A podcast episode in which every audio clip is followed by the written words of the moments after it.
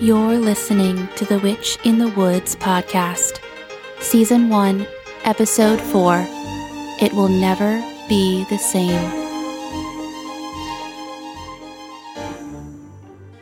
Oh, my darling, oh, my darling, oh, my darling Clementine. Please You stop.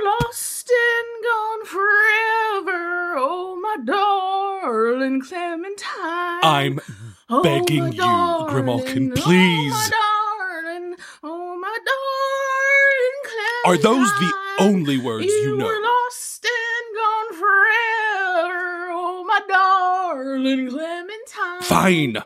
You can have the rest of my breakfast. Thank you. Filthy beast. oh, yuck! What is in this? Did you put salt in this? Yes, You know I hate salt. I didn't make it for you. Hey, why did you do that? Because I don't want it. You are on thin ice, cat. Now my breakfast is on the floor. So, dogs were meant to eat off the floor. The only reason I'm going to is because I don't want to let good food go to waste.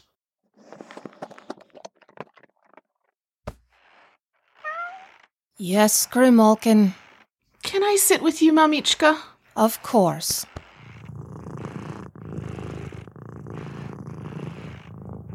When are you going to get rid of Barnaby so it can just be the two of us? Oh, you don't actually want me to get rid of him. Yes, I do. Let's make him live outside with the geese. Who would do the cleaning if he lives outside? I know you won't. Can you at least take away his ability to talk? I'm so tired of hearing his voice. Grimalkin, you really must read this ancient, boring text. It's so fascinating. Grimalkin, taste this fancy dish I made and tell me how good it is. Grimalkin, please stop leaving headless mice on my face while I sleep. Ugh. You chose to come with me, knowing that he would be coming too. Yeah, but it was a little hectic when we left. I didn't get a chance to think it through. Would you rather have stayed? I'd rather we all had stayed. Yes. Me too. Mamichka, even when we do get to go back, it will never be the same, will it? No, I'm afraid it won't. Can we at least move from this drafty place or use some magic to spruce it up a bit? We can't risk drawing attention to ourselves. Not until I'm stronger. I still think they should be the ones hiding from us. Grimalkin, I just saw the children coming up to the porch. It looks like they have a whole bag of snacks. Out of my way! Kids, nice to see you. Blah, blah, blah. Where's the grub? Hi, Grimalkin. We brought you a really special treat today. What is it? Gimme, gimme, gimme. Well, my cat really likes catnip, so I thought. Catnip? Oh no. What's wrong? Oh, I can smell it. Where is it? It's. Here it is! Sweet, sweet catnip, I've missed you so! Here we go. Did I do something wrong? No, it's fine. We used to grow it for her, but she would spend all day in the garden, lolling around and singing. What's wrong with that? Her singing is awful. She would also eat everything in sight. My mamichka cut her off after she ate her stash of meat pies. yes, they were made with a type of meat that is mm, hard to come by. Well, um, we have some sandwiches for you, Barnaby. They just have, um, normal meat. Oh, goody. And Rosa, Ari and I made you cookies. I tried to bring some last time, but my dumb brother ate them all. They're chocolate chip. Chocolate chip? Ugh! These are much too sweet. Oh gosh, you don't like sweet things? I prefer my food to be savory. Uh, next time we could bring you. I'll take them! Whoa! She just took that whole bag with her. She's so fast. Wait, come back, Grimalkin. Chocolate is bad for cats. She'll be fine. She's eaten much worse. Now then, it looks like it's up to me to tell stories since Grimalkin is indisposed. Oh, my darling. Oh, my darling. Oh, my Ah, You were right, Barnaby. That's awful. Ugh, she's just getting started. Where's my music? Whoa, what'd you do? I simply took away her voice. It's only temporary. You can do that? I just did, didn't I? Can we make it permanent? Oh no, don't. I like it when Grimalkin talks. You're the only one. I'll give it back to her when the catnip wears off. Now then, Barnaby. Yes, let's get started, shall we? This one is a classic.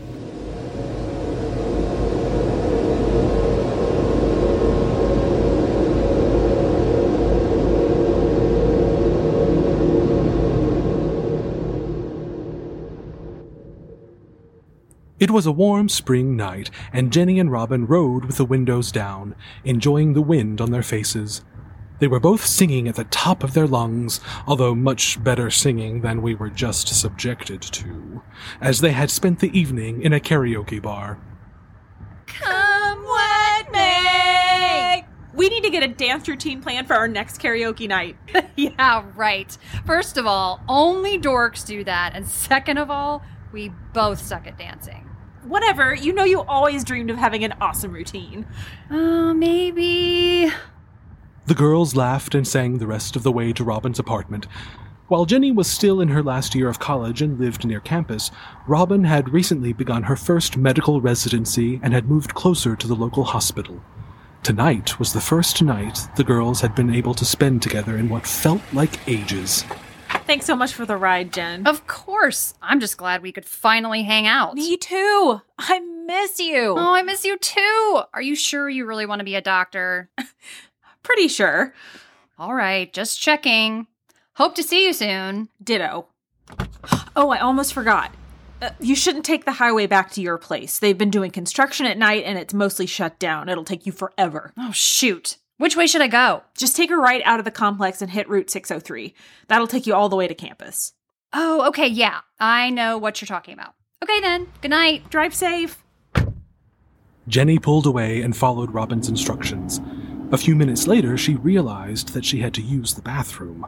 Bad. Chastising herself for not noticing at Robin's apartment, she looked for a place to stop. Soon after, she saw a small gas station on the side of the road and pulled in. She quickly jumped out of her car and ran inside to use the restroom. Feeling much better, she trotted back out to her car. While the gas station had seemed like heaven when she needed to use the bathroom, it now felt creepy and isolated, and she wanted to get out of there quickly. Just as she pulled her car door open, she was startled by a man shouting at her. Hey! He was tall, with thick, muscular arms and a long beard, and he was running right toward her. Jenny realized very quickly that they were the only two people in the parking lot, and she felt tingles of fear spread throughout her body. She swiftly jumped into her car, slammed the door, and sped off. She checked her rearview mirror but didn't see him following her, and after a couple of minutes, her breathing returned to normal. Jeez, Jenny, way to freak out. He probably just wanted to ask for some spare change or something. Jenny shook off the encounter, chuckling a little at what the man must have thought as she sped off. She was just starting to think about what she might watch on TV when she got home, when the car behind her turned on its high beams.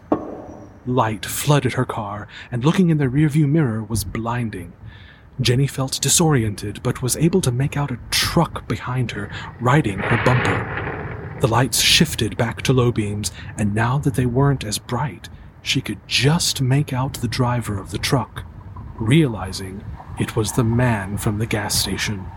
Jenny's heartbeat began to quicken. What is he doing? Jenny sped up, her eyes wide. While she was unfamiliar with this road, she knew she should be about ten minutes from campus. Ten minutes seemed both a short time and an eternity. As Jenny sped up, so did the man in the truck. She looked back and he was gesturing angrily at her, waving his fist out of his window as he continued to shout. She couldn't hear what he was saying, but she was absolutely terrified. He put his high beams on again, flooding her car with light. Oh my god! Help! Jenny didn't know who she was shouting to, but all that she knew was that she needed help and she needed it now. But where should she go? She didn't want to lead this lunatic to her house, so she needed somewhere public. The campus police office. Yes, if she could just make it to the parking lot, she could run inside to safety. Okay, Jenny. You can do this. Drive! Jenny put her foot all the way down on the gas pedal, speeding around curves, jostling out of her seat with every bump. Around one particularly sharp curve, she was forced to slow down, and as she pulled through the straightaway, she felt a bang, and her car suddenly lurched forward. The man had rammed his truck into her car, and at the speed they were going, it took everything she had to keep her car on the road. She held on to the steering wheel for dear life, struggling desperately to regain control. Now the truck was continuously flashing his lights, creating a strobe effect which made it seem like her hands were moving in slow motion. Leave me alone! Jenny was screaming into the dark night, desperate. The man stayed right behind her, shouting, shaking his fist, and flashing his lights. Just as Jenny thought she wasn't going to make it, she crested a hill and saw the lights of the campus ahead of her. The image gave her new energy, and she slammed her foot down, screeching around the turn that brought her onto campus. She careened into the campus police parking lot and barely took a moment to put her car in park before she was out and running into the building. The man did the same, slamming his truck into the back of her car as he too jumped out, running after her. Police! Police! Help me! Help! Officers had heard the commotion and were already running outside. One of them reached out to Jenny and she fell into his arms, weeping as the other two restrained the man. I think he's trying to kill me! I am not. I was just. You were shouting at me and you flashing your lights and you rammed my. Okay, okay, it's all right, miss. You're safe now. Is this true, sir? Were you following this woman? Yes, but I was only trying to protect her. Protect me? How can you possibly claim that? No, look, at the gas station there was a man and he. You were the man at the gas station. You were shouting at me. Yes, I was shouting at you because of the other man, the one who got into your back seat. Jenny's blood ran cold. What do you mean? I saw a man sneak into your back seat and I was trying to warn you.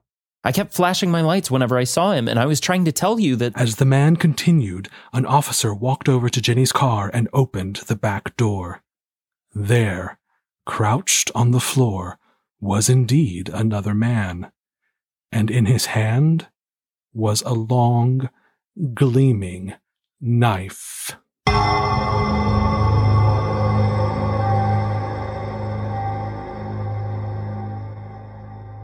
Whoa. So she was scared of the guy flashing his lights at her, but really he was trying to save her? Yes. It's a good thing he saw that man slip into her car. Otherwise, who knows what could have happened? He would have sliced her up. Possibly. I'm always going to check my back seat before I drive. It's not a bad idea. Do you want to hear a similar story? There's more like that? I'm sure there are lots more, but one in particular comes to mind.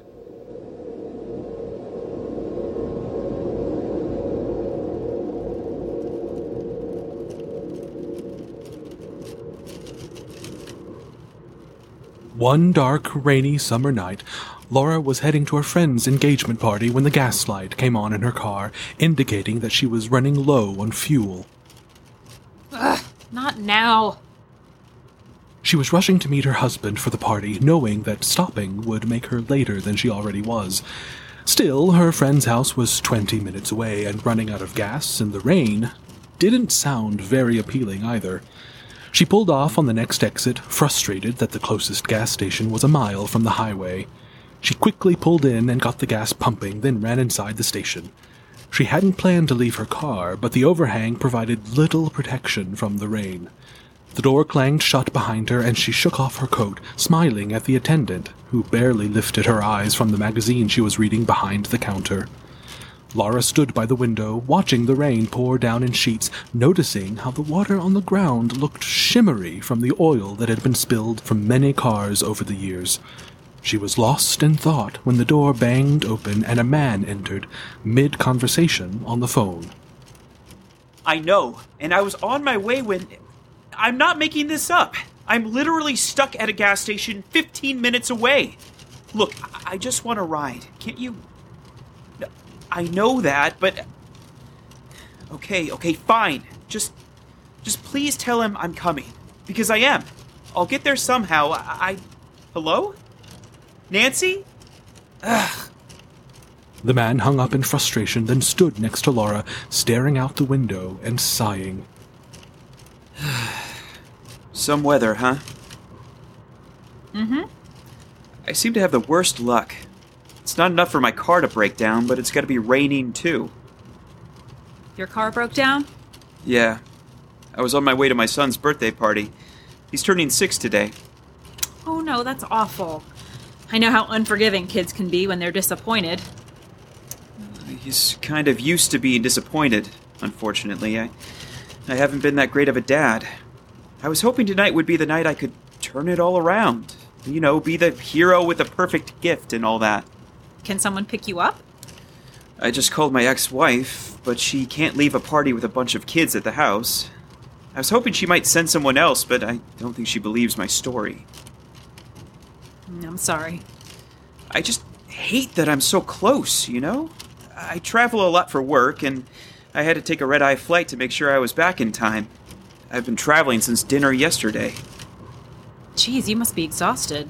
Yeah, I can barely keep my eyes open. what brings you out on such a rotten night? I'm on my way to my friend's engagement party in Martinsville. Martinsville? Really? That's where my ex wife and son live. Where in Martinsville? They're in that new neighborhood near the 7 Eleven. Oh, this is such a coincidence. They live in the same neighborhood. Really? Gosh, I hate to ask, but do you think you could possibly give me a ride?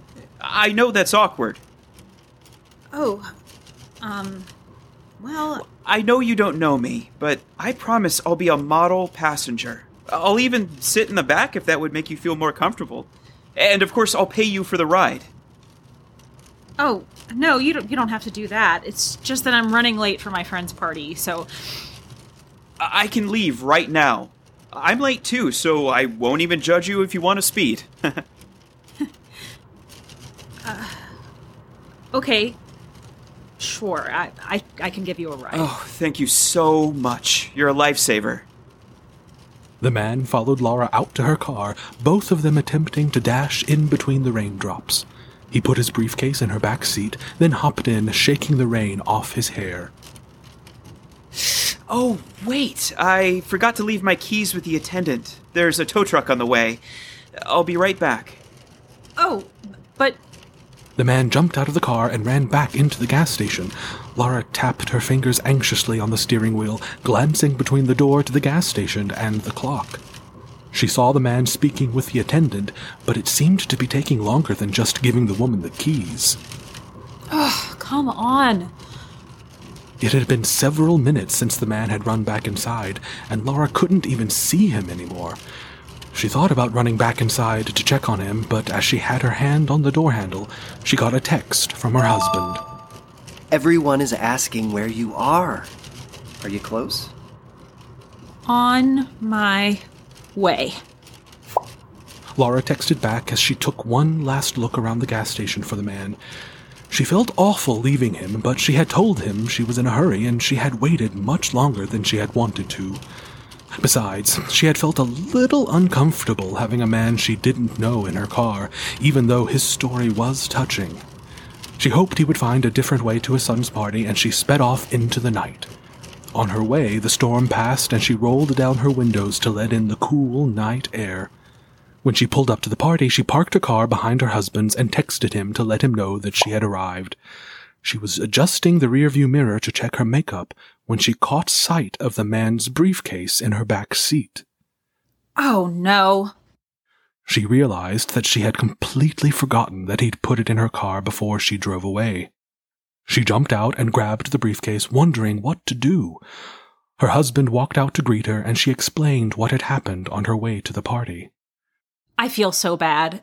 I think he had his son's gift in there. Should I go back to the gas station? Why don't we open it? Maybe there's a phone number or his address inside? Oh, that's a good idea. Laura propped the briefcase up on the back of her trunk and popped it open. She was expecting to see papers or pens, maybe a laptop or a wrapped gift, but what she saw instead made her blood run cold. The only thing the briefcase contained was a large hunting knife.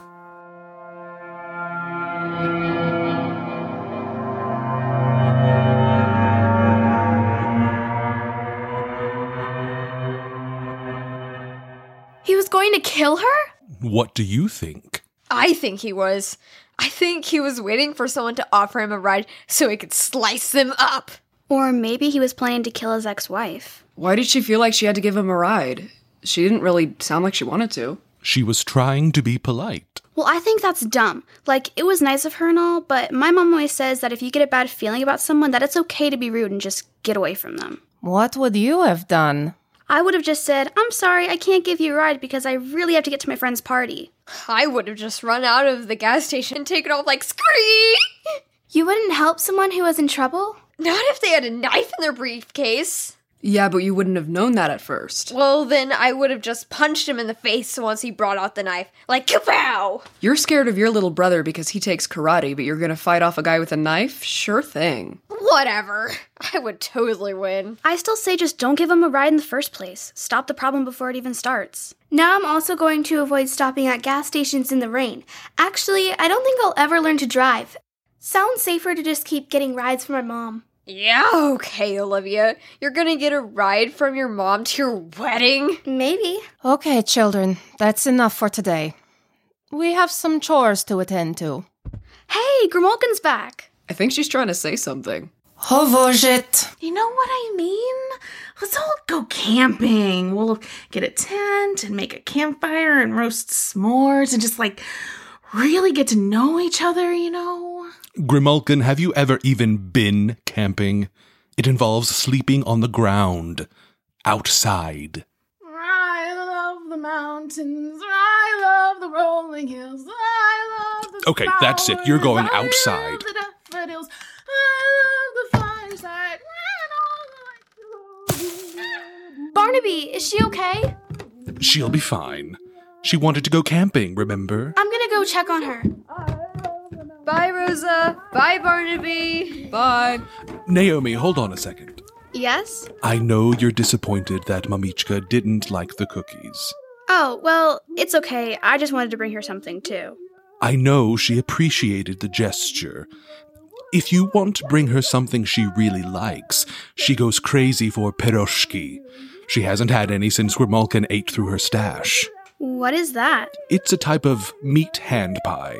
Okay, I'll look it up. Thanks, Barnaby. You're welcome, and I look forward to seeing you next time. Me too. I say we keep Grimalkin outside for a week or so. That should give her time to return to normal. I thought you didn't like her normal. It's better than when she's had catnip. Hmm. It was nice of them to bring you some cookies. They're trying, Mamichka. If you ask me, they're starting to feel a little too comfortable here. Isn't that what we want? We need for them to be comfortable here, to trust us. Yes, but I'm not used to having return visitors. I hope it's worth it. It is. I can tell just by looking at you. It's already working. Oh, my darling. Oh, no, she's back. Was Jusek. Oh, thank goodness. Thank you, Mamichka. Ugh, maybe you're right. She might have to spend a few nights outside. Oh, Grimalkin, I've got some news for you.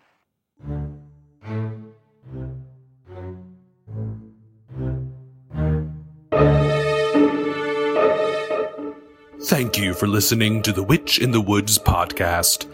Please rate, review, and subscribe, and follow us on social media at The Witch in the Woods Pod.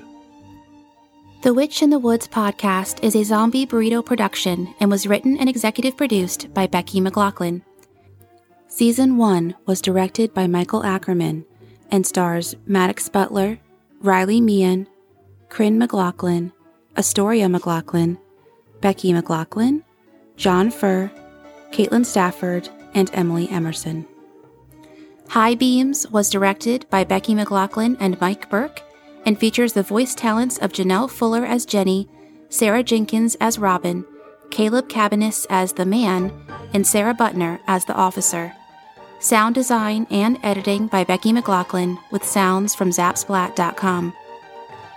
The Briefcase was directed and audio designed by Caleb Cabiness and features the voice talents of Sarah Jenkins as Laura, Michael Ackerman as the man, and Chris Cohen as husband. Edited by Becky McLaughlin with sounds from Zapsplat.com. The theme music for season one was created by Ken Ashford. Thank you for listening, and a huge thank you to our Patreon subscribers Billy and Lynn Hill, Rob Taylor, Sarah Bowers, and Kristen Machado. We are so grateful for your support.